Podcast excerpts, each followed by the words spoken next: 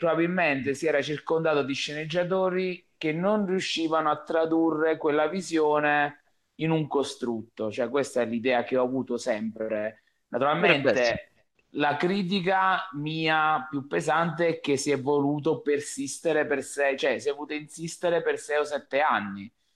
E quello, secondo me, dopo ha creato il netto divario tra il DC Universe e il Marvel Universe al cinema. Beh, certo. Do- dove nel Marvel Universe, poi ne parleremo dopo, è evidente che ci sia un uomo dietro che ha una visione chiarissima, però ne parliamo dopo. Quindi, vabbè, nel senso la DC Universe pure io concordo, ha avuto un, diciamo, un andamento che nei primi sei anni non è stato così positivo. Sembra che adesso ci sia una sorta di trend positivo perché comunque nonostante tutto Shazam non ha avuto lo stesso successo di Aquaman, ma ha avuto un buon successo specialmente per il no, no, è, che ha avuto. È, è, piaciuto a chi l'ha visto. Sì, che il problema è che pochi l'hanno visto. chi l'ha visto è piaciuto. Beh, Aquaman diciamo ha fatto così. un miliardo e spicci, no? O sbaglio? Sì. Come incassi? Aquaman sì, io parlavo di... Ah, Shazam. Di Shazam. Il problema di Shazam è stato che è stato cannibalizzato... Eh, era in mezzo a Capitan Marvel Endgame, cioè ragazzi, dove... Dove cazzo l'hanno messo? Eh, lo so, purtroppo non ce l'ha fatta in quel termine lì. Quella è la sfortuna esatto. di uscire quando ci sono i colossi intorno, no? Questo è un po' certo. anche a livello esatto, commerciale, esatto. un po' un problema. Però ci sta, insomma, dai, va bene. In fondo. No, no, l'importante Quindi, è sapere che il film era solido, secondo me. Sì, sì, Questo sì, quello sicuro. Insomma, passiamo da eh, un cinecomic della DC a un cinecomic un po' più... Aspetta, prima che continuiamo leggo il commento di Christian eh, che dice che è stato un ottimo film Shazam, anche per i più piccoli. È stato un ottimo compromesso, secondo lui. Alla fine è quello che stiamo cercando di dire. Sì, sì, sì. Ma la cosa importante invece la, diciamo, è il paragone con i, fi- con i cinecomic, passatemi il termine, non della DC né della Marvel, eh, più o meno. Parliamo appunto di Hellboy, il secondo topic della giornata. Il film di Hellboy, io non so quanti di voi l'hanno visto. Visto? Io, io, io, io. E Pino è allora, già sconsolato. Parto con un piccolo... Patrizio? Io non l'ho visto, purtroppo. O, o per, per fortuna, fortuna, dipende dai punti per di vista. Eh, punti di vista. Parto da una, un piccolo preambolo, nel senso io ho visto il primo, me lo ricordo a memoria, il primo fatto da Del Toro e il secondo l'ho, visto, l'ho intravisto, però non l'ho visto benissimo. La cosa che ho visto nel terzo appunto è che era solamente un insieme di splatter con una storia molto leggera, lasciata lì quasi per caso, con dei personaggi che alla fine erano così erano pure abbastanza ben fatti, a parte un po' di computer grafica che tra l'altro se vai a vedere lo studio che ha fatto la computer grafica di Hellboy è lo stesso di Shazam, quindi mm-hmm. un po' si vede. Eh, ma comunque un Hellboy che alla fine se tu prendi eh, Perman come lo faceva all'epoca e prendi adesso come l'ha fatto, non mi ricordo mai il cognome, era la stessa cosa, nel senso tolto il, tutte le cose che aveva, diciamo, la maschera e quindi era molto plasticoso. Salutiamo intanto Pepito. E rimane il fatto che non, non ho gradito come è stato portato Hellboy, soprattutto non ho gradito come è stato messo in scena. Cioè, me lo sono dimenticato un quarto d'ora dopo. Pino? Allora, partiamo dal fatto che mi permette di usare un neologismo. Io quelli che non vengono dall'universo Marvel DC o da serie molto lunghe, più che cinecomic, io li chiamo, li chiamo sempre cinegraphic, da graphic novel, no? Tipo okay. Watchmen, queste cose qua. Anche se oramai Hellboy ha così tante storie che sembra quasi una serie oramai in tutto e per tutto, va detto. Uh, cosa c'è da dire? Allora, che forse, secondo me, e il boy è stato troppo fortunato prima. Nel senso, la regia di Del Toro, il lavoro fatto sui primi due film, che ricordiamolo, il terzo non si è fatto perché il secondo, ahimè, al cinema non fece granché, cioè al botteghino non fece granché. Mm-hmm. Uh, erano secondo me over category, cioè nel senso erano venuti troppo bene e dopo sono c'è stato il passaparola che li ha fatti diventare un cult. Però non ci dimentichiamo che questo film era un low budget giusto per riprovare il brand, perché il terzo di Hellboy con quel budget che aveva pensato del Toro non si poteva fare. È quello che ho visto al cinema. Eh, in realtà, più che Hellboy, mi è sembrato il remake di Spawn. Quindi... Ma con tutta la qualità che c'aveva Spawn all'epoca. Però. Esatto, esatto, esatto, esatto, proprio in tutto e per tutto. Cioè, nel senso, solo che Spawn te lo giustificavo nel 94. Che c'aveva un signor attore, non mi ricordo eh. il nome, ma è comunque un, un artista marziale. Invece non posso giustificartelo nel 2019. E io sono rimasto... Anche perché è, è difficile sbagliarlo Hellboy. Cioè Hellboy è quella IP che è difficile sbagliarla. Certo. Eh, ci sei rimasto Niente molto male. Cioè, non voglio neanche... No, no, eh, scusate. No, però sarà capito. Io invece devo dire l'ho apprezzato, eh... ragazzi, sapete, vabbè, io sempre Bastian contrario, eh è chiaro, eh, Pino mi dirà per questo, ma io in realtà il boy questo eh. nuovo, quelli vecchi mi sono piaciuti tantissimo, a parte vabbè, adoro del Toro e come lavora, ogni cosa che fa mi piace, quindi già questo è indice di demenza senile sicuramente. Eh, a parte questo, il eh, lavoro di Del Toro, vabbè, per l'epoca, come hai detto te, fatti troppo bene per l'epoca, quindi ci ha un po' abituato male, diciamo. Devo dire, la computer grafica, parliamo di una grafica che seppur antica agli albori era veramente bella secondo no, me. No, era solidissima, era solidissima. A mio parere. Eh, sì, esattamente. E quindi insomma a me è piaciuto molto. Questo nuovo, mh, mm, un Hellboy diverso sicuramente, eh, con è vero le scene, specialmente l'ultima parte, c'è una computer grafica triste, questo non c'è alcun dubbio.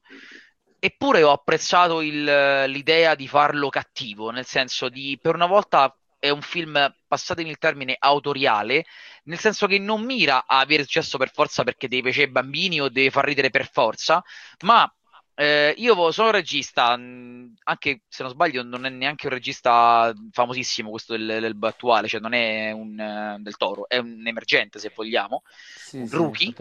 E insomma, lo, mh, arriva e mette sul piatto dei demoni che ver- sono veramente demoni in cui io ho visto, ricordo le scene in cui sono demoni, qua spoileriamo, eh, in cui i demoni che camminano per la città si infilzano umani che sono ancora vivi e strillano, un altro strappa il volto di un umano ancora vivo che urla, eh, insomma, demoni veri e propri, cioè cattiveria pura ho visto in quel film. Non, ripeto, sì, come dite voi, non fatta benissimo, non eccelsa, probabilmente il budget non gliel'ha permesso, Eppure a me ha soddisfatto, nel senso che l'ho preso alla leggera, non l'ho preso come sì, devo andare a vedere il filmone come quello di cui parleremo dopo, insomma, con un budget della Madonna che porca puttana mi fa restare a bocca aperta ogni cosa che vedo. Preso così, forse l'ho preso bene, io non lo so, a me ha soddisfatto, mi ha lasciato due ore di divertimento godibile e anche di cattiveria un po' intrinseca che non fa mai male. E quindi, insomma, questo è ciò Però... che io penso di Hellboy. Però Tizia è molto film cestone, cioè, oppure di domenica d'estate su Italia 1. Ma voglia, ma voglia, non parliamo di... Cioè, ripeto, non è stata, la mia visione non è stata quella di... Mi aspettavo di vedere un, il nuovo Endgame, assolutamente eh, però, no. sei, però, tu sei andato al cinema l'anteprima, giusto? No, no, no l'ho no, visto no. dopo. L'ho visto ah, dopo. Okay. Quindi okay, ero, diciamo, preparato, cioè mi hanno preparato ah, okay. i, i colleghi. Nonostante no? che è stato detto, c'è pure andato a pagare il biglietto, capito? Io amo il cinema e quindi io so- sovvenziono il cinema anche quando è triste. Comunque, Però... io vorrei giusto dare spezzare una lancia a favore dello sconosciuto Neil Marshall, le prime armi, che, co- che ha diretto eh, la puntata della seconda e della quarta stagione, la numero 9 del Trono delle Spade, e la terza della prima stagione di Westworld. Non so se ve le ricordate. Tutte, la... no. Si chiama L'assedio della sì. seconda stagione, della quarta è Il coraggio di pochi e quella di Westworld è Il randaggio, la terza. Insomma, questo si è fatto eh, le ossa, tra virgolette, sulle serie TV e ha fatto molti horror da quello che ho visto. Infatti la componente splatter, horror, gore del film secondo me è fatta davvero bene. Il problema è che manca il resto. Cioè...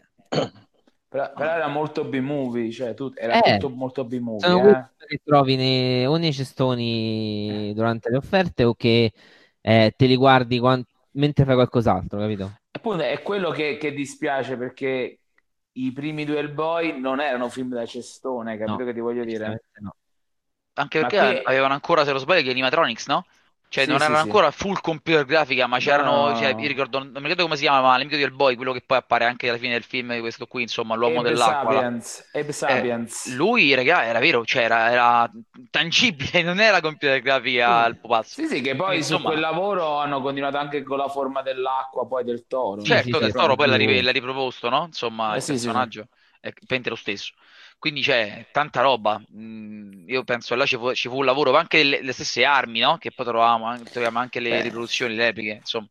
Beh, ricordatevi che il boy è stato fatto con i soldi inaspettati di Blade. Eh? Vabbè, all'epoca. Però Blade perché... aveva, aveva, un protagonista con un carisma di un certo tipo, eh? Quindi, no, nel insomma... senso, ma arrivarono tanti soldi e Del Toro si convinse e continuò quella strada per un po', ecco perché si fece quel boy a quel livello, diciamo. Ok. Io direi che ora, ragazzi, che facciamo? Eh, Lo introduciamo questo argomento? Giustamente alla conclusione, eh, l'endgame anche della serata, che durerà più di, del dovuto, eh, non può essere che Avengers Endgame, un film che è uscito, eh, correggetemi se sbaglio, perché... Cinque giorni fa. Cinque giorni fa. Eh, Quattro film... giorni fa in America e sei in Italia. In Italia. Facciamo la media.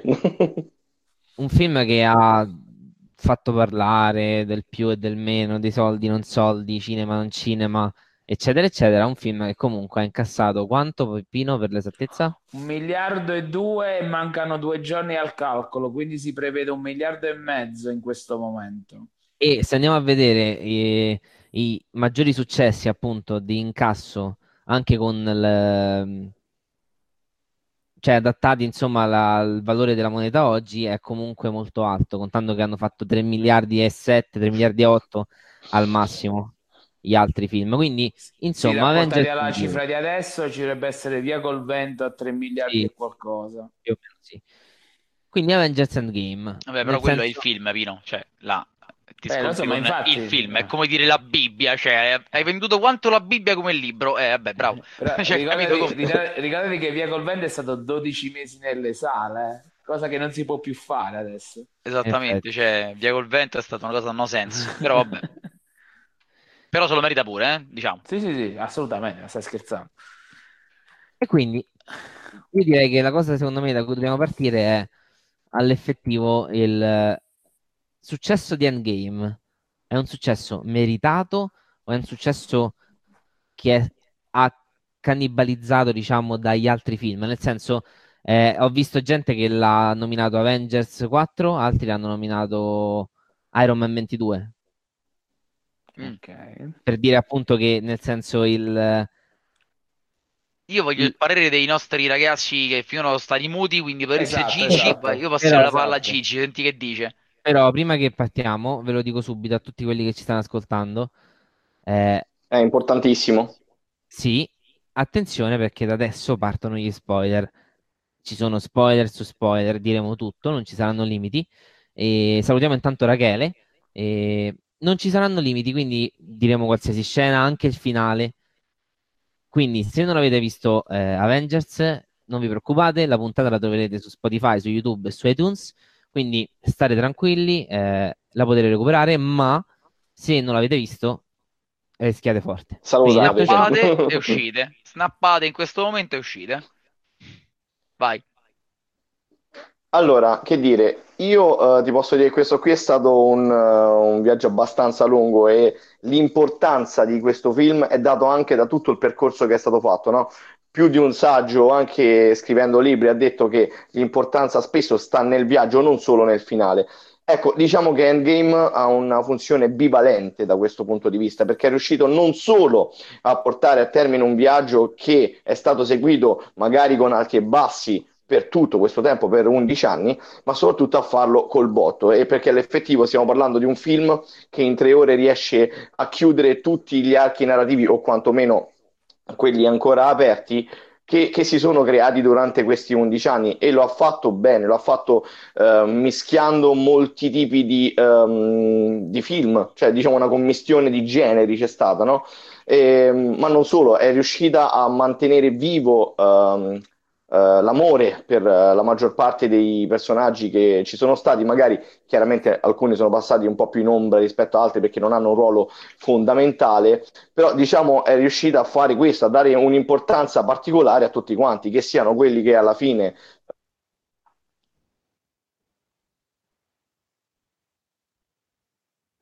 Perché si è mutato? Eh, penso sia proprio morto. Questo è il, cioè, stava parlando così veloce, così veloce che il PC ha smesso di... Devi sentire adesso? Sì. sì. non, non, so cosa è successo, raga. Mi è comparso tipo sei stato disattivato, una roba del genere. Dove era arrivato? Eh. Fino a dove si sentiva? Il viaggio era importante. Il viaggio era importante. Eh, mo vatte a ricordare. Vabbè, concordo con te quello che hai detto. Per quanto riguarda invece Patrizio, che comunque sì. ha sempre una, una, critica un po' diversa su queste cose. Allora, al, praticamente per quanto riguarda a cosa è dovuto il successo di Endgame, sicuramente tutti questi anni sono stati fondamentali perché mattoncino dopo mattoncino, film dopo film sono andati a costruire la torre degli Avengers praticamente. E io sono rimasto senza parole, non, me l'aspettavo, non vedevo una battaglia del genere, non mi emozionavo da, un, da una battaglia co- così tanto dal fosso di Helm, lo dico apertamente. Io, non, io non, i film... Io sono sempre visto i film della Marvel perché mi riuscivano a dare un, un po' il senso di, di leggerezza mischiato a sta componente eroica. Endgame è la fusione di tutto, secondo me. Non, non, non riesco, perché da poi sì, vogliamo andare a discutere che magari ci stavano degli errori, alcune scene magari sono, sono state un po' forzate per alcuni, però io questo, questo, era il film che, che, mi, che mi, aspettavo.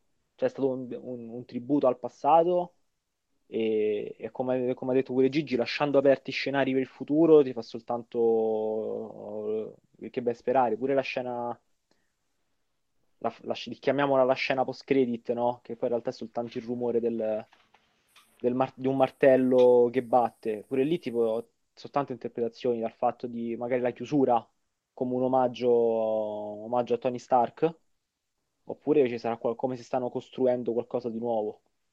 Se la vogliamo dare, se la vogliamo vedere in questo modo. Ci sta. Quindi diciamo, Endgame per me è stato, è, è stato questo, è stata una valanga di emozioni e ovviamente alcuni personaggi magari sono stati, non sono stati messi in evidenza, ma perché comunque evide- erano messi in evidenza in Infinity War. L'unica pecca, se devo trovarne una, è stato, è stato il momento girl, girl, power, perché non mi è piaciuto come è finito, perché poi la più forte ci ha preso un cazzottone in, in, test, in, in faccia tranquillamente. Vabbè, dal... Vabbè, che ci sì. fosse il primo schiaffo che volava era suo era palese, eh? Cioè, insomma, quella era proprio Capitan eh, Amazon ha fatto di tutto in questo film, eh? L'inutilità fatta personaggio. Eh, però Vai. in quel momento me la sono immaginata, che ne so, comunque è il culmine di un momento in cui le, le donne dell'universo Marvel prendono un po' il sopravvento e mi sarebbe piaciuto, non, non lo so, in quel momento me ne immaginavo un altro tipo di conclusione, no? Che quel momento così forte, che non era mai stato dato con tutta questa importanza, eh, nei film si concludesse con un nulla di fatto. Esatto, nulla di fatto. Cioè, per i ragazzi che diciamo ci seguono e che non, non conoscono il tuo nomignolo per Capitan Marvel, Captain Amazon è, è, perché praticamente all'inizio e alla fine del film semplicemente fa da corriere, cioè porta, eh, porta via gli, gli Skrull nel film. Poi in, in Avengers Endgame riporta Tony, poi viene e porta praticamente la distruzione. Cioè, portare qua cioè Capitan Amazon. A parte questo, ne parlavamo con Pino. Perché Pino ha una bella visione di questo personaggio, secondo me, la trovo giustissima la sua idea di questo personaggio in questo film. Adesso ve la spiega lui. E ne parlavamo appunto a Napoli. Io non ho nulla contro eh, Captain Marvel, anzi, ho quasi rosicato di vederla mal usata in quel modo. Vai, Pino. Beh, la, la situazione è molto semplice. Allora, il concetto è questo.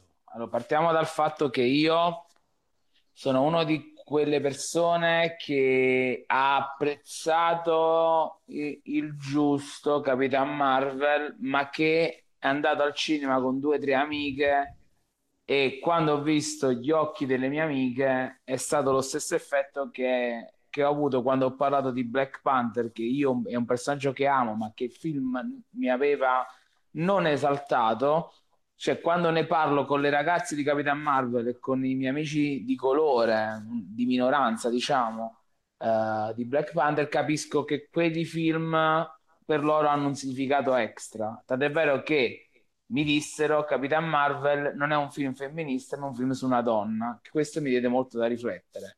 Nel caso di uh, Endgame, il problema base è che è un personaggio terribilmente overpowered, uh, che forse deve funzionare in futuro perché comunque noi sappiamo che all'inizio c'è cioè il progetto GAN che non so adesso come cambierà per tempistiche è di andare molto verso molto verso lo spazio. Inutile che io vi dica che io ho quasi sicurezza proprio personale che il vero avversario della prossima fase sia Galactus visto tutto quello che è successo di diritti eccetera eccetera. Dovrebbe essere quello eh. Infatti, e... guarda, io se... però sai che c'è, di la verità, tu lo vorresti vedere un Anilus eh, apparire dal nulla, di la verità. Assolutamente sì, però bisogna vedere qui, qui bisogna vedere ora come lo spaccano, perché io sono curioso di, arri- di arrivare a San Diego e al D23 alle due conferenze dove verrà presentato il vero progetto Marvel dopo Endgame per capire un po' delle cose, perché è da capire. Comunque, tornando a Capitan Marvel, il vero problema è che dovevano metterlo, è un personaggio overpowered, secondo me, soprattutto per i russo, che ricordiamoli, sono molto forti con personaggi come Capitan America, Winter Soldier, eccetera, eccetera. Cioè, sono registi molto più solidi che spettacolari. Non so se rendo l'idea di quello che voglio dire. A me sì. Più o meno. Sì, sì, assolutamente. Cioè, sono molto più concreti. Poi, se poi volete chiedermi cosa penso di Endgame in generale, io mi, mi prendo i 5 minuti e ve lo dico. Cioè, sono due. Vai, se, va bene. Secondo me, stu- cioè, allora, io devo molto del mio seguito all'esplosione dei cinecomics perché mi ha permesso di avvicinare gente tramite, cine, eh, tramite cinecomics ai fumetti, eccetera, eccetera. Ma dirò una cosa, Endgame in sé non mi ha convinto. Endgame. Il film solo ed esclusivamente Endgame. Anzi, la parte centrale che tanti criticano, probabilmente la parte che io ho apprezzato di più, ma semplicemente perché io non potevo mai pensare nella mia vita fino a pochi anni fa che avrei potuto vedere, diciamo in spoiler, i viaggi temporali che, che, praticamente analizzavano la retrocontinuity all'interno sì. di un film. Cioè, una roba, cioè, ragazzi, a livello di scrittura è una roba di una difficoltà devastante, ma devastante secondo me. E so benissimo che aveva bisogno di molto più tempo quella roba. E so benissimo che questa roba non si può fare al cinema così. Ci hanno provato, l'hanno portato a casa il film, e quindi tanto di cappello. Però, inve- eh, infatti, però il film in sé ha delle falle. La prima, io vengo dalla conferenza che ho fatto ieri al Comic Con. Da pensi, ringrazio tutti quelli che c'erano, più, que- più di quelli che prevedevo in realtà. Se devo dire una cosa, secondo me Marvel Studios una cosa hanno sempre sbagliato, da sempre, ed è Hulk.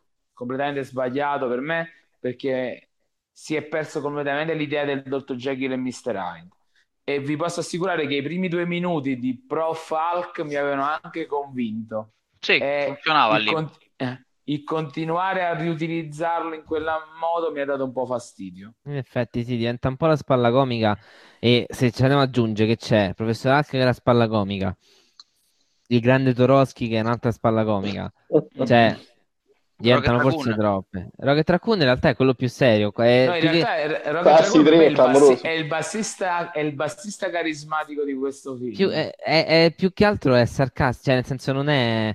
non gioca di comicità, gioca di sarcasmo. Comunque... Comunque, no, aspetta, fammi sì, giusto sì, finisci, un attimo vai, vai, vai, Alla cioè, la fine di questo percorso, nel senso, io ho trovato dei difetti, ho trovato anche delle cose un po' grossolane, salvo il momento femminista, girl power, perché capis- lo capisco, perché la Marvel fino a due o tre anni fa era stata iper accusata in questi, in questi film di avere poco spazio alle donne, quindi posso anche capirla sta roba, cioè a un certo punto hanno detto oh. guardate le abbiamo e sono pure fighe, cioè l'hanno voluto proprio dirtelo te l'hanno proprio detto in faccia senza, senza alcun... Uh... Scherzi cioè, a parte, comunque era, era, una scena fighissima, eh? cioè, a me eh, la scena in sé era fighissima, cioè, non si scherza. Cioè. Ma la stessa Pepper che combatte insieme a Tony, una scena due secondi, ma veramente bella, mi piace veramente tanto, da, da lettore eh, dei fumetti, insomma. Inutile dirvi che io essendo un super fan di Ragnarok per miei motivi, ogni volta che, che, ogni volta che vedo la Valkyria io esco pazzo, sinceramente. Eh, e vi dico di più, il vero merito di questo film è di Kevin Feige che ci ha creduto dieci anni fa e che io finalmente posso dire di essere stato presente a un evento di questa portata perché io non sono un amante del fantasy e quindi eh, il Signore degli Anelli non mi ha preso completamente. E soprattutto quando Star Wars usciva io non, potevo, non andavo al cinema, sono nato nell'82 quindi in realtà sono arrivato che già era bella e che fatta la frittata e quindi ho avuto gente che mi diceva Star Wars l'attesa al cinema, andare al cinema era tutta un'altra cosa. Finalmente io potrò dire in futuro sappiate che i Marvel Studios, nel bene o nel male, hanno fatto la storia e io per 11 anni ho seguito questo progetto. E infatti, quando è finito il film, il senso di vuoto e allo stesso tempo di pieno che avevo quando sono uscito mi ha dato il peso di questa operazione. E ripeto, non tutti i film mi sono piaciuti, anzi, io sono stato un asprissimo critico della prima fase di Marvel Studios a me tutti i primi film, compreso Avengers di Whedon, sono film che a me non mi convincevano per nulla. Poi so... No, sei cascato Winter... qua. No, non mi convincevano per nulla, poi? No, non mi convincevano per nulla, poi è arrivato Winter Soldier che è, sì. è Gunn, che mi ha sì. cambiato completamente l'ottica di questa cosa. Il film mi è piaciuto tantissimo, peraltro. Ok, io ho finito, questa era la mia postilla, spero diciamo che due cose veloci, così leggo anche i messaggi sulla chat che li ho un attimo accantonati per far finire il discorso a te. Mm. E ne leggo alcuni perché sono troppi e poi rischieremmo di, diciamo, di leggere solo i messaggi per il resto della live. Allora, la prima cosa che dicono è riguarda più che altro il... Intanto c'è il mio gatto che... Eh, e dice, Pepito dice ma Brasil, le 13 scimmie? Ah, qua vorrei rispondere io, poi naturalmente se dico una cavolata commentate, ditemi tutto quanto, bloccatemi. Secondo me la cosa che davvero ha fatto la Marvel è stata quella di giocare sulla retro continuity, che è una cosa che non puoi fare se non hai alle spalle 10 anni di film e non c'è mai stato nessuno che l'ha fatto. Forse sì, hanno giocato con i viaggi nel sì, tempo. Ma infatti non, è, non, era quello che volevo dire. Non è che non abbiamo mai visto film con i viaggi nel tempo, non abbiamo mai visto film con i viaggi nel tempo che erano collegati ad altri film e hanno ricostruito delle scene. Cioè, è normale che esistano i viaggi nel tempo, cioè anche c'è il ritorno al futuro. Cioè, è normale, dire... viene una certa. eh. Quindi, nel senso, questo quello. è tra l'altro viene pure citato nel film. Quindi, secondo me, Bellissimo. questa è la, è la prima cosa importante. Nel senso non avrei mai pensato di andare al cinema e vedere un film che mostrava delle scene di un film di anni fa dove loro fanno qualcosa. Questa cosa è da serie TV. Cioè, nel cinema l'ho vista, non l'ho mai vista. Mai, zero. Quindi questa è una cosa che concordo. Beh, no, c'è Harry Potter, no? Ma parliamo non sempre di una saga. Inoltre, la cosa che a me viene più che altro da dire per quanto riguarda eh, il paragone del Signore degli Anelli o Harry Potter è che Lord of the Rings e Harry Potter sono delle saghe che vengono prese da un libro. Certo. D'accordo? Il libro è, a quanto sembra, un metodo narrativo che è abbastanza facile da trasporre al cinema. Cioè, alla fine devi prendere una storia, Insomma. sì, alcune, alcune volte la devi adattare, però ultimamente le trasposizioni cinematografiche dai libri non sono così male. No, no, tranne, tranne la Torre Nera. E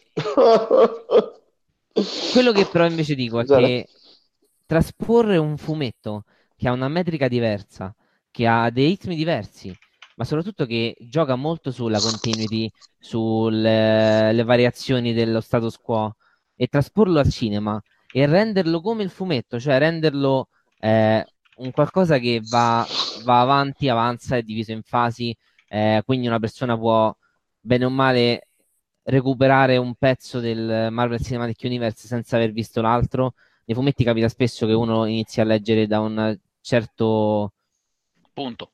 punto, punto sì. Starting point, sì. E il, la fase 4 secondo me sarà uno starting point perché comunque esatto. hanno sistemato tutto per fare in modo che uno non si deve vedere 22 film per poter vedere il 23esimo, che è una cosa che, ripeto, non è male. quindi Sarebbe ripeto, fantastico se... comunque se un eh, che ne so, dodicenne inizia la fase 4 e che ne so, vede un personaggio, ecco, Falcon, no? il nuovo Capitano America, si suppone che sia il nuovo Capitano America almeno, e pensano magari, non so, oh, chissà se c'è stato un cap prima di lui, chissà come, perché parlano sempre di questo Steve Rogers e magari va a recuperare. Beh, nei fumetti succede questa cosa. Eh, certo, tanto, certo, eh? è ovvio, ovvio che succede, però è diverso recuperare un albo dal recuperare un film, no? Proprio la... Sì, sì, sì. Certo. Anche la stesso, stesso, media è proprio diverso come lo affronti, come lo Anche se, se, se, ti arriva Disney Plus diventa tutto più facile. Ah, quelle certo, serie di, certo, quelle serie chiaro, di chiaro. Quindi io, la cosa che... Io Scusami, ti posso dire solo una cosa su questa cosa sì, qua? Sì, mi certo. permetto e poi mi sto zitto. No, no. Eh, quando si fa il confronto con Il Signore degli Anelli e questi film qua, va detta una cosa, che tipo Il Signore degli Anelli, tu hai fatto Il Signore degli Anelli 1, 2 e 3. È A chiuso. basso budget, diciamo, eh? No, no, è, è, mm. è chiuso così. Volevo vedere se era, più, se era facile uguale chiudere Il Signore degli Anelli, Ritorno del Re, se in mezzo c'erano stati tre film di Legolas, due film di Frodo, cioè la, forse molti non capiscono la complessità di quello che si è messo a terra. Cioè, qui però apriamo una, roba... parentesi, aspetta però qua diciamo anche che Lord of the Rings ha riportato il fantasy sul grande schermo a sì, basso sì, sì. budget e a aperto le porte a tante realtà come Game of Thrones di oggi, eh? non lo avremo mm. così altrimenti se non c'era Lord of the Rings, che, che, ha fatto quello che ha fatto sia nel cinema quanto nel mondo dei libri. A prescindere da questo, ok ragazzi, io sono di parte, porto un tatuaggio di Lord of the Rings addosso, diciamola questa okay. cosa, quindi ne avrò tra un po' altri due o tre addosso, quindi ok, d'accordo. Però a prescindere da questo, ehm, capisco perfettamente ciò che dici, cioè è giustissimo dire questo, però credo pure che Lord of the Rings, quando lo rifaranno, perché lo rifaranno, questo andare di fatto lo sappiamo, spero il più tardi possibile, fra 10 anni, 15 anni, rifaranno Lord of the Rings, spero che abbiano l'accortezza di, di fare una, un'opera ad alto budget e con una metrica diversa, appunto. Io vorrei vederli quei film che dici tu, Pino. Vorrei vedere un Frodo spinto, un Frodo più profondo, mi piacerebbe tantissimo, purtroppo non credo che lo vedrò mai e quindi morirò vecchio. Anche no, perché... ma, ma, ma, appunto io quello dicevo, l'unica difficoltà vera, cioè quando li confrontano io dico sempre ragazzi non potete confrontare queste due, roche, due robe perché lì c'è stato un unico regista che ha fatto tre film con un, un percorso, no? Qui invece certo. ti sei trovato che ti, a, a tra poco ti facevano lo spin-off anche sui troll che suonavano i tamburi, no? Poi chiudere tutto il cerchio certo. insieme sarebbe... era tutta un'altra roba, hai capito certo. che voglio dire? Più complesso. Ecco. Rispondo al volo a Pepito eh, che dice eh, perché serve una trilogia nuova? No, non serve, ma è abbastanza pratico pensare che da qui ai prossimi vent'anni eh, faranno un remake lo stanno sì. a fare tutto, quindi ma... nel senso sarebbe stupido non farlo. Forse 30 anni? Ma sì, ma sono soldi, cioè parliamoci chiaro, nel senso i miei genitori hanno visto al cinema Dracula quante volte nell'arco di, della loro vita, di 60 anni, cioè nel senso questo è quanto? 5 edizioni. Ma almeno Dracula. Godzilla, quanti Godzilla noi stessi abbiamo visto al cinema? Eh, dai, esatto. cioè nel senso lo fanno anche per soldi questa roba ragazzi, anche loro lo fanno specialmente per soldi. Quindi insomma ecco che dobbiamo aspettarci purtroppo queste cose. È così, è andato di fatto. Non, non Comunque, dico perché piace. Andiamo a, verso la conclusione della diretta eh, dicendo due o tre cose veloci che vorrei un commento rapido da ognuno. Cercherò di non farvi commentare ogni cosa, se no ci mettiamo una vita. Eh, usciranno quattro serie TV su Disney Plus, se non sbaglio. Eh, la prima è Falcon e Winter Soldier e da qua vorrei, eh, vorrei una, un parere da Pino. Che ne pensi dell'idea che Falcon e Winter Soldier una serie TV insieme con che Falcon è molto semplice eh. il finale okay. perché secondo me il finale non ha detto che Falcon è Cap cioè io ho l'impressione che quel, quella serie tv sia una sottospecie di chi si merita lo scudo cioè, ho, un draft cioè, lo chiamerebbero esatto, basket, esatto, no? esatto, esatto, esatto, ma secondo me andrà così, cioè nel senso Potrebbe. È, evide- è, evidente che anche perché sono stati entrambi Capitan America nei fumetti, sì. E io dico una cosa, non mi convince che possa essere Falcon e non Bucky, non per la questione political gore e tutto il resto, perché diciamoci la verità, molte volte queste sono quasi delle puttanate. Lasciamolo stare, il tempo eh. che trova è una, una eh. cazzata questa, dai. Eh. Uh, ma perché per assurdo è molto più negli anni mi è molto più caratterizzato Winter Soldier di Falcon. Quindi io penso che questa sia una serie che parte con Falcon con lo scudo e ti finisce con ce l'ha uh, Bucky. Mio pensiero, eh. Ma anche perché non ci dimentichiamo che insomma Bucky quando quella scena di lo ricorderai perfettamente di Winter Soldier quando blocca lo scudo di Cap sì, e esatto, fa quello esatto. sguardo, esatto. cioè quella è veramente una eh, scena ragazzi, che per lì hanno. Lì, lì hanno eh. indovinato il film, il design e l'attore, cioè lì hai sì, fatto sì, tre eh. colpi in una maniera incredibile. C'era Adam Cadman, è vero, però insomma. Seconda, serie, seconda serie TV, e qua vorrei un parere da eh, Patrizio. Loki, allora sappiamo per certo che sarà una serie TV dove l'attore che fa Loki sarà soltanto voce narrante, da quello Questo che ho capito. Non lo so neanche io, c'è la serie TV su Loki? Sono sì, ignorante? Sì. Mentre, ah. eh, okay. mentre tutto il resto, diciamo, sarà la, diciamo, la storia prima dei film. Eh, che e... ne pensi, Patrizio? Penso che sia comunque giusto dare importanza, da, dare spazio a un personaggio come Loki, che comunque noi abbiamo solo visto cattivo, il um, dio dell'inganno. Mm. Quindi gli dai un, um, uno spessore diverso, più profondo, e vediamo un pochettino, vediamo un pochettino che esce, che esce fuori. Mm. Non, non, sinceramente non ho grosse aspettative, però sono curioso. Non ho grosse e... aspettative perché non mi ha mai. Il personaggio di Loki non mi ha mai intrigato. Certo, certo, immagino. Però posso dire anche qui una postilla. Vai, vai, tutta tua. Scusatemi, eh, ero, venuto, ero venuto preparato. Non dimenticate la scena del Tesseract nel passato in Endgame.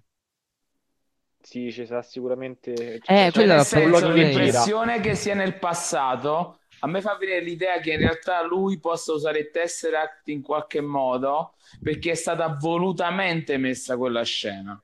Quella scena che lui viene inghiottito sì, sì, dalla, sì. Dalla, dal, dal, flusso temporale e se ne va col Tesseract, ragazzi, secondo me è l'incipit di Loki, anche perché sappiate che fino adesso al 90% sui nuovi progetti tipo Vedova Nera, queste robe qua, le serie TV, ci hanno al 90% mentito perché è marketing, cioè fino a Spider-Man noi non sapremo esattamente nulla di quello che c'è, sappiamo gli attori, sappiamo le produzioni, ma non sappiamo né quando vengono inserite, né come vengono inserite, né nient'altro. Quindi... Certo, infatti quella è la cosa che diciamo, è più interessante fra tutto il resto. E... Okay. L'altra serie è chiamata Wanda Vision, WandaVision, perché dovrebbe mm-hmm. raccontare la storia di Wanda Maximoff, quindi Scarlet e Visione, eh, in, se non sbaglio, nel passato. Bravo, io, non sicuro, io, io, non sono sicuro che ci sia Visione, eh. Eh, si chiama WandaVision. Eh, ma, e... Vanda, ma Vanda, non è Wanda e Vision. È WandaVision, infatti pensavo anch'io questa cosa. Ma Wanda Macchi? e la cosa che secondo me comunque verrà fatta è che se vi ricordate in Infinity War, eh, mentre Shuri prova a togliere la pietra da visione, trova tipo una soluzione alternativa, dice, trova forse un'idea. E secondo me gli ha fatto un backup, semplicemente è così. O semplicemente Wanda può creare eh, roba, ragazzi. Il potere vero di Wanda è creare. Quindi, why not? Si creerebbe un dildo di due metri anche la casualità, no? Non era il potere della casualità, anche il fatto che quante esatto, chance esatto. sono che tu possa sopravvivere all'impatto con tir 0.0001 perché eh? ricordiamo che non esiste un evento zero nell'universo, almeno così spiegano. E insomma, ecco, quella possibilità viene avverata col potere di Wanda che appunto ce lo ricordiamo in uh, House of M uh, posso no, dire che questa, questo è il grande merito di Endgame che ha chiuso tante trame ma ti ha lasciato una visione. Questo è interessante salutiamo intanto eh, One Piece i massimi esperti si chiama penso sia un canale che saluta Pino eh, che recupererà in differita poi la puntata. Come ho detto sta sia su Spotify che su iTunes la troverete da domattina. Ciao ciao, ciao. ragazzi. Ho capito chi sono ciao rispondiamo adesso a Christian che dice che accetta questa cosa. Eh, penso parli appunto di, di Loki e tutto il resto. Ma loro sono andati ancora prima di Loki per poi riportarla ai tempi di Cap. In realtà qui c'è un discorso pratico da fare. Eh, nel dis- quando si vede in una scena di Infinity War, quando Nebula uccide la Nebula del passato, secondo diciamo una tipologia di viaggio del tempo, lei dovrebbe sparire. Non è così perché in Avengers si è creata usa... un'altra linea temporale. Perfetto, però allora perché quando Cap torna indietro nel tempo c'è poi eh, il Cap invecchiato? Punto si creano due Cap secondo me. Perché ci sono due Cap. Eh, esatto. Uno è quello che sta invecchiando, che spera di non morire con un proiettile, ma nel frattempo si fa Carter pesantemente, che chi non lo farebbe. E uno, e... E uno, uno sta vivendo, uno si sta no. ballando con Carter e poi ci fa anche cose divertenti dopo. Sì, Mentre però... l'altro è quello che sta eh. nel ghiaccio. Ma non capite. Eh, nell'istante in cui eh, uno torna nel passato sì. e modifica qualcosa, quindi in questo caso eh, abbiamo detto che eh, nel passato viene modificato una certa cosa X, cioè no, manca, sì. ta- manca, Thanos perché è viaggiato sì. nel futuro, no? Sì, sì, sì. Il futuro cambia. Quindi... No, non cambia. E allora non dovrebbe esserci K alla fine del film. Un attimo, un attimo perché, tornando, fermi, perché fermi, tornando indietro fermi. in teoria Cap va eh, in un'altra fermi. linea temporale, di conseguenza non può rincontrare loro nella stessa, questo intendi? Fa... fermi, fermi, fermi, fermi, fermi, qui c'è un attimo di confusione.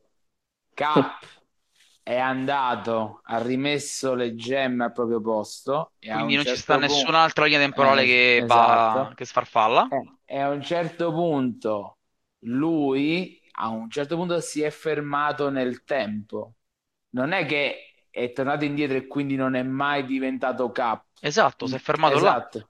Quindi tecnicamente il cap che ha fatto tutto il percorso c'è e poi si è fermato per poi invecchiare, ma c'è stato un periodo in cui c'era il cap che combatteva con gli Avengers e un altro cap che invecchiava semplicemente perché era lo stesso cap che è andato indietro, ragazzi. Certo. Sono i viaggi nel tempo. Come ha detto Hulk, comunque spiega, dice se tu mh, mm, torni nel passato e modifichi il passato, giusto? Il tuo presente da cui sei partito diventerà il tuo futuro, giusto? Quindi deve per forza accadere quella cosa lì, quell'evento lì. Per cui lui torna indietro, non crea altra realtà, ma semplicemente si ferma indietro e quindi lui fa tutto il suo percorso. C'è stato un cap che viene scongelato, che poi fa tutto il percorso esatto, con gli esatto, Avengers esatto, esatto, esatto e esatto, arriva lì, insomma. Questo quindi, è spiegabile facilmente. Riassumendo la cosa, di base, eh, Thanos viaggia nel futuro, Nebula muore nel futuro, la Nebula del passato, e sì. succedono anche altri cambiamenti.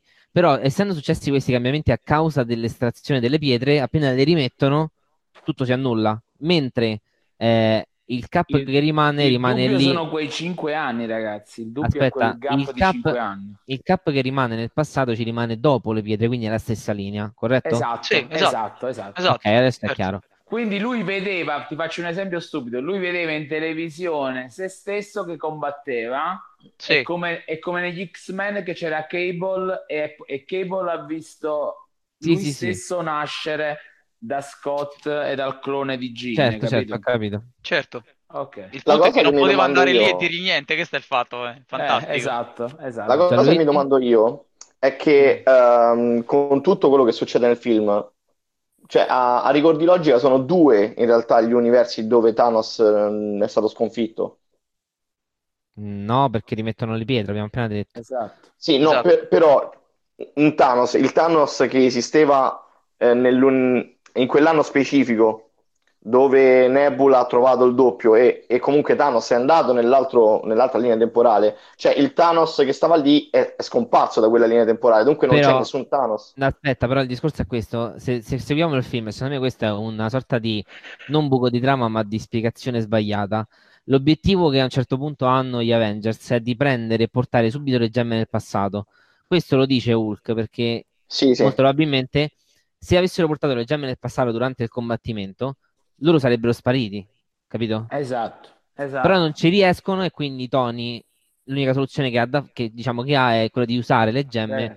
per farli sparire. La missione base era uccidere, cioè far sparire Thanos che sia stato fatto sparire nel passato e nel presente, cioè alla fine di qui sparisce di base in realtà, in tutta questa, questa tarantella, sparisce il fatto che Thanos stesse cercando queste gemme. Cioè nel senso, ora noi vedremo effettivamente l'evoluzione di questa cosa, la vedremo ragazzi solamente con Spider-Man, perché Spider-Man ci farà capire se quei cinque anni ci sono stati o se sono stati riazzerati, perché noi, io non ho capito bene la scena della scuola cioè, eh, no, non sono, stati, non sono, stati, azzerati perché lui torna a scuola e c'è. E loro si, che... se non ci fai caso, anche l'amico e anche gli altri, le altre persone che si muovono. Io ho visto due volte il film, Pino. Uh-huh. E tu pure, se non sbaglio, no? No, io ho visto una ehm, volta sola. Una volta ok, sola. io ho fatto questa cosa qui. La gente che si rincontra ne parla di quella cosa.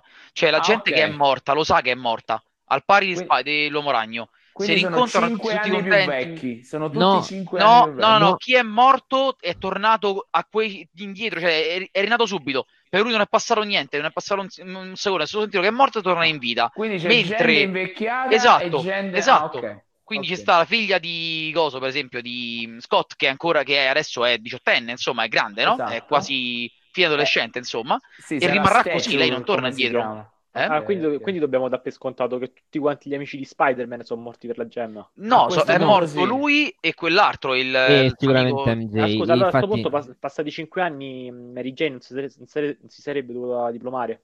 Infatti MJ pure sarà sparita. Eh, ma io penso, ragazzi, che la, ma non solo, ma io penso che tutto era interrotto. Avete visto? Cioè, ancora dopo cinque anni c'era lo stadio spappolato, eh, ancora Cap che fa le riunioni con la gente che sta in turbe psichiche. Cioè, ma infatti questo è... lo scopriremo solo sono, a luglio, ragazzi. Secondo me cinque anni veramente tutti. passati in modo orrendo per il genere umano. Non so cinque anni che, oh, vabbè, sì, però è andata bene. Dai, Comunque, parliamone bene. In termini pratici, sicuramente la Marvel farà che tutti i personaggi importanti sono spariti nel corso del tempo e se ci fate caso, invece, i personaggi, quelli diciamo eh, che. In scadenza aveva... di contratto. No, quelli che avevano subito l'invecchiamento, no? Quindi, uh-huh. ok.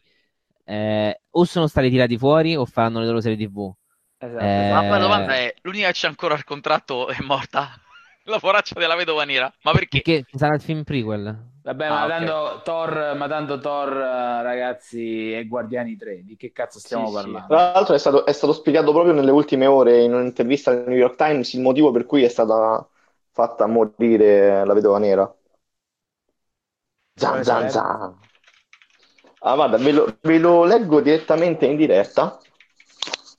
Intanto continuate, lo cerco al no, volo. No. Io dico, la cosa più interessante, posso dire una cosa, questa endgame mi, ha, mi sta per regalare quello che volevo da sempre, ovvero Thor con i guardiani, con Gunn che dirige e Gunn e Waititi che scrivano. Cioè, per me va bene così. Per me posso... Chiuderò là la mia carriera a guardare i cinecomics, perché più di quello non potrò mai desiderare in tutta la mia vita. Cioè. Mamma mia, che amarezza. Allora, eh. eccoci qua. L- l'ho trovato intanto l'articolo, ragazzi. Eh? che l'altro mm. potete trovare anche sul, sulle nostre pagine. Allora, la domanda che è stata fatta ai due sceneggiatori che sono McFeely e Marcus è stato chiesto perché Natasha Romanoff doveva morire. Allora, eh, McFeely dice: Eravamo convinti che il suo viaggio sarebbe giunto alla fine nel momento Vabbè, in cui fosse posso, riuscita ad arrivare. Posso riassumere? Alla fine. In base hanno spiegato la psicologia di Natasha Romanoff dicendo che il suo obiettivo era diventato unire la squadra, la sua famiglia di nuovo e quindi esatto. per questo motivo lei doveva morire. Non poteva morire Jeremy Renner perché eh, non sarebbe stata una cosa da gestire bene per Natasha. Secondo me anche un po' per complessità. Come la gestisci il fatto che eh, lui muore? Cioè, non, non, so come spiegarlo. Però... Secondo me perché la Disney voleva vedere il papino che tornava a casa. Dai, è questo esatto. il motivo. Su. Sì, sì, anche questo è stato famiglia. spiegato.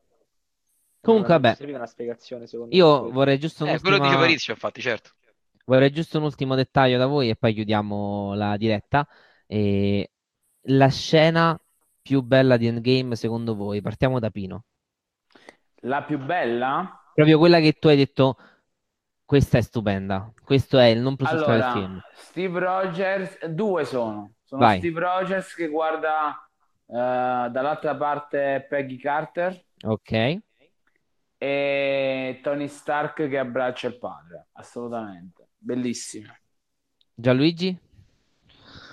Guarda, una scena che mi ha fatto particolarmente piacere vedere è stato proprio l'arrivo, cioè anche se è un po' cliché, l'arrivo di tutti quanti sul campo di battaglia, che era mh, per, per, loro inaspettato.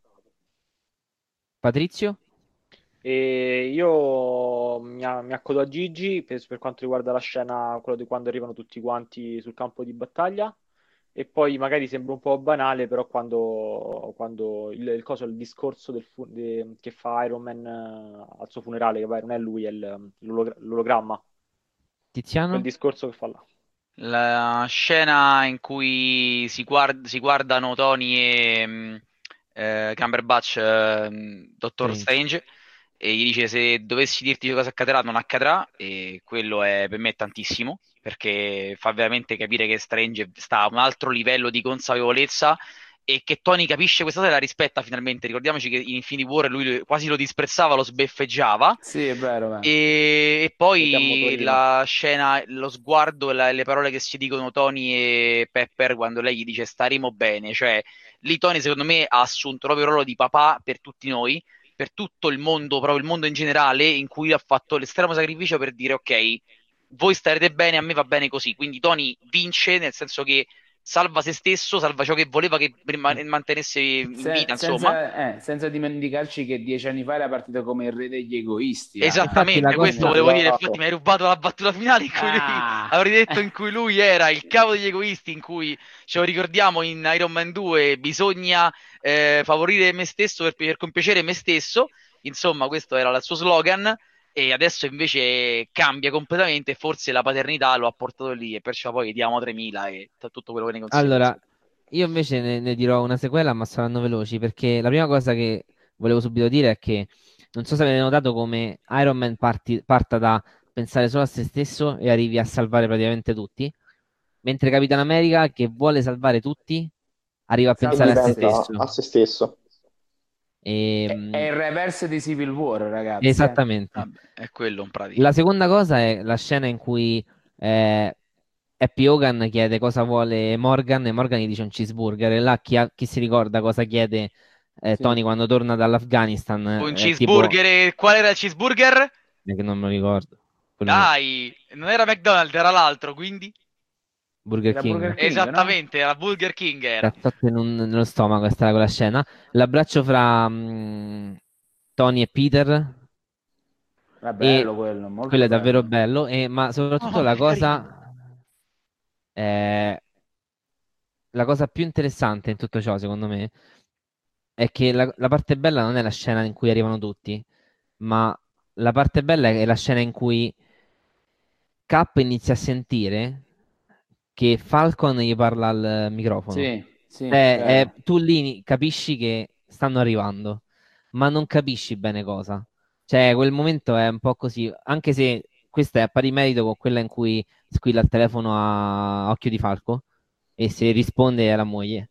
Lì pure è fatta davvero bene. Diciamo che tutto il film è una, è una fusione dei vari generi, no? Hai visto? C'è il, c'è il, il furto del tempo, in cui appunto fanno l'Ant-Man di turno, c'è la sezione doppio giochista, quella di Winter Soldier, c'è la parte di costruzione in cui appunto studiano tutta la parte del tempo. È come se fosse, avessero preso tutti i generi degli altri film, che sono molto diversi, e l'avessero tutti messi in un unico film. E secondo me questa è una cosa che non si è mai vista prima. Comunque, alla faccia di tutti quelli che... Cosa, sì, sì. Dopo 11 anni posso dire che per me un casting azzeccato al 100% che ha funzionato sempre è quello di Ant-Man, perché lui è Ant-Man, punto. Cioè...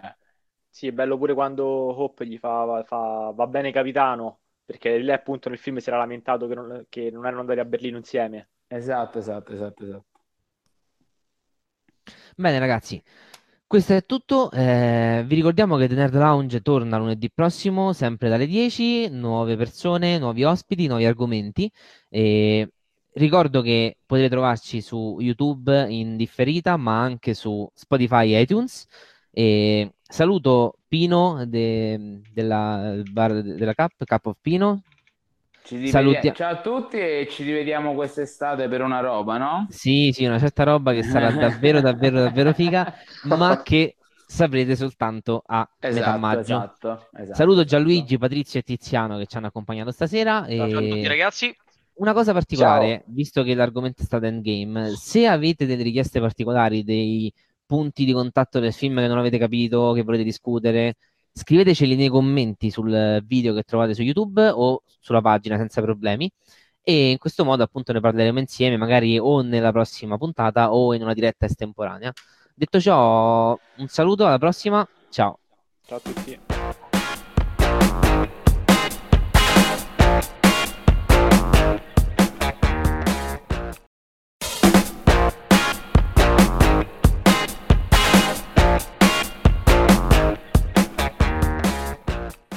Ok, ci siamo. Salve a tutti amici di Game Legends e benvenuti a questa terza purta- puntata, puntata, di The Nerd Lounge. Eh, quest'oggi puntata in un certo senso ristretta perché siamo presenti in numero minore. Oggi sarò io a condurre, tra parentesi, la puntata del vostro caro vecchio Luca. Insieme a me ci sta Patrizio. Ciao a tutti.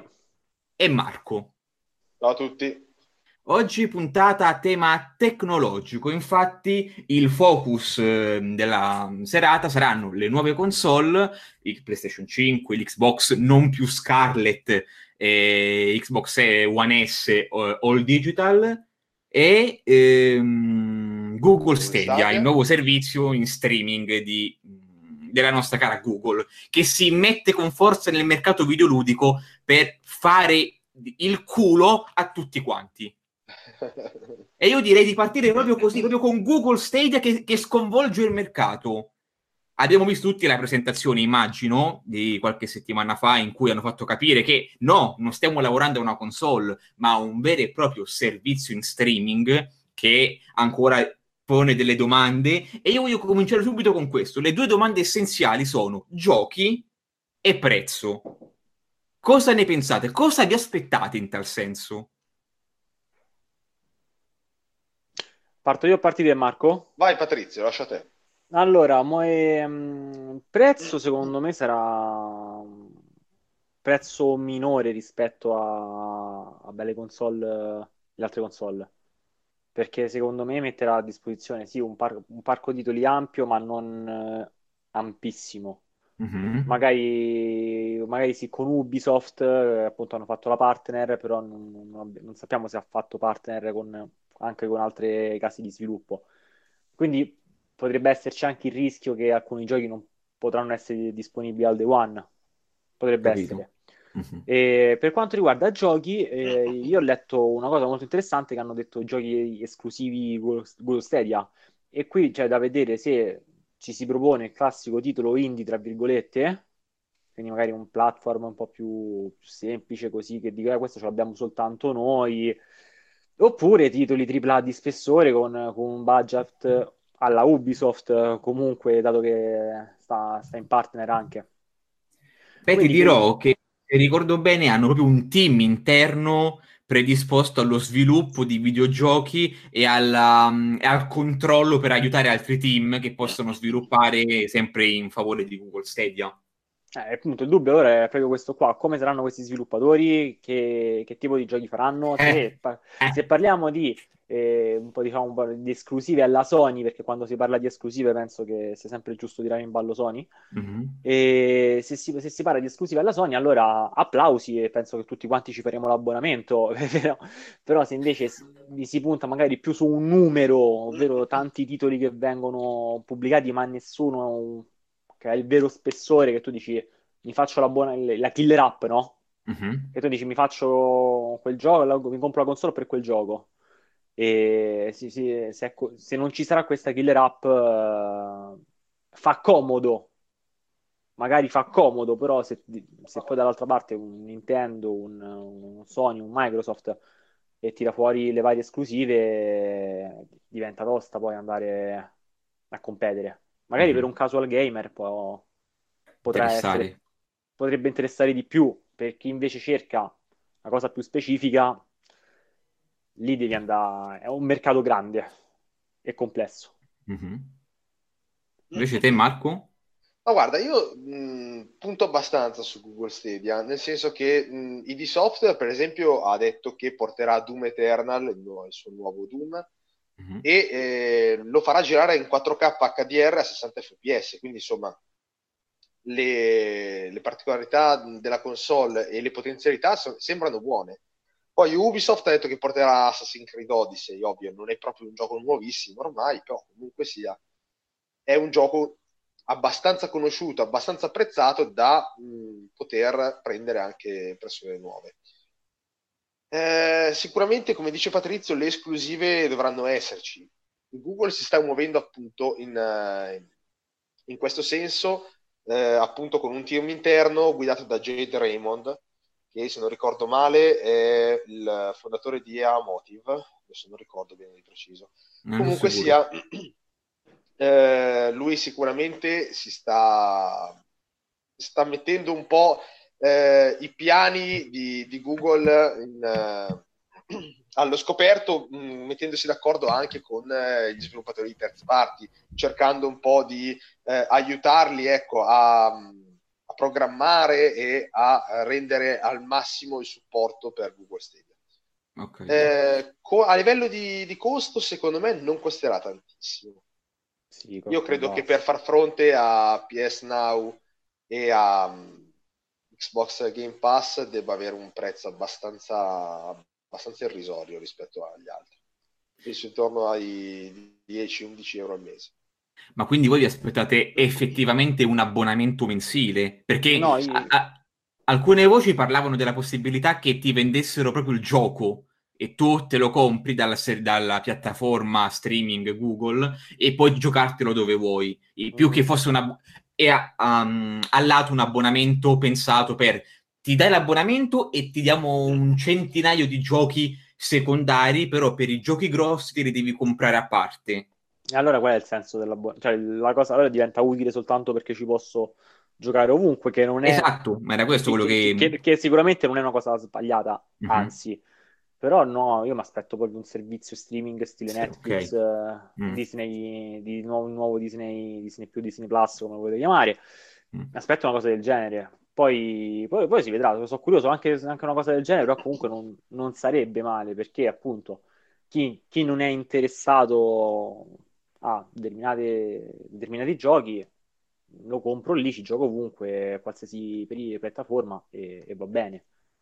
Non, non, non, sarebbe comunque una cattiva pensata, però poi come mm. l'aspetto io mi aspetto un prezzo un po' più alto rispetto a quello che ha detto Marco sì. Secondo me, ehm, pure se fosse magari una cinquantina di euro al mese, così, tra virgolette, ci starebbe Cavoli. ancora perché, eh, lo so, è tanto, però se ci pensi costa, costerebbe meno di un gioco.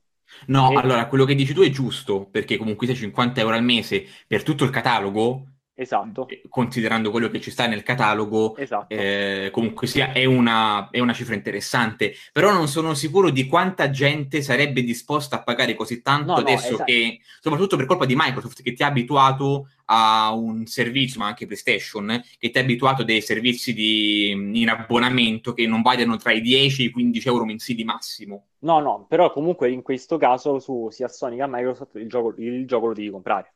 Mm-hmm. Io ti parlo che uh, sarebbe la prima ipotesi, ovvero che non c'è un... c'è tutto il catalogo. E non beh, no, ma anche, beh, ma anche Microsoft e, e Sony. Sony con il Vabbè, PlayStation, PlayStation Plus, Now. Con PlayStation Plus, eh, sì, PlayStation, Plus, PlayStation Now, Now. Mentre invece Microsoft con il Game però Pass. Ci gio- però, ci, però ci puoi giocare solo su? No, solo, solo, sulle, sì, sì, solo sulle loro console o comunque sì. sia sul PC tramite il loro servizio. PlayStation Now in realtà lo può giocare in diversi ambiti, anche se ha diversi problemi di connessione e in tutto questo noi non stiamo ancora considerando la connessione con Stadia perché hanno parlato di, di 4K. Tenere, e poi devi tenere anche la console accesa per giocare su comunque per poter giocare su altre piattaforme su PlayStation 4 la, mm. la, la, l'account principale di PlayStation, la PlayStation deve essere accesa. Ma questo non lo sapevo. Me, me, me, mi sembra minimo modalità riposo. Minimo modalità riposo. Non lo sapevo. Perché comunque se tieni la modalità riposo tieni tutti mh, i, i, servizi I attivi, perché comunque mm. sì, gli aggiornamenti puoi mettere in postazione che aggiorn- ti si aggiorna in automatico, cioè, la mia mm. sta perennemente in riposo, non, non si spinge mai. Capito. E, um, però comunque vai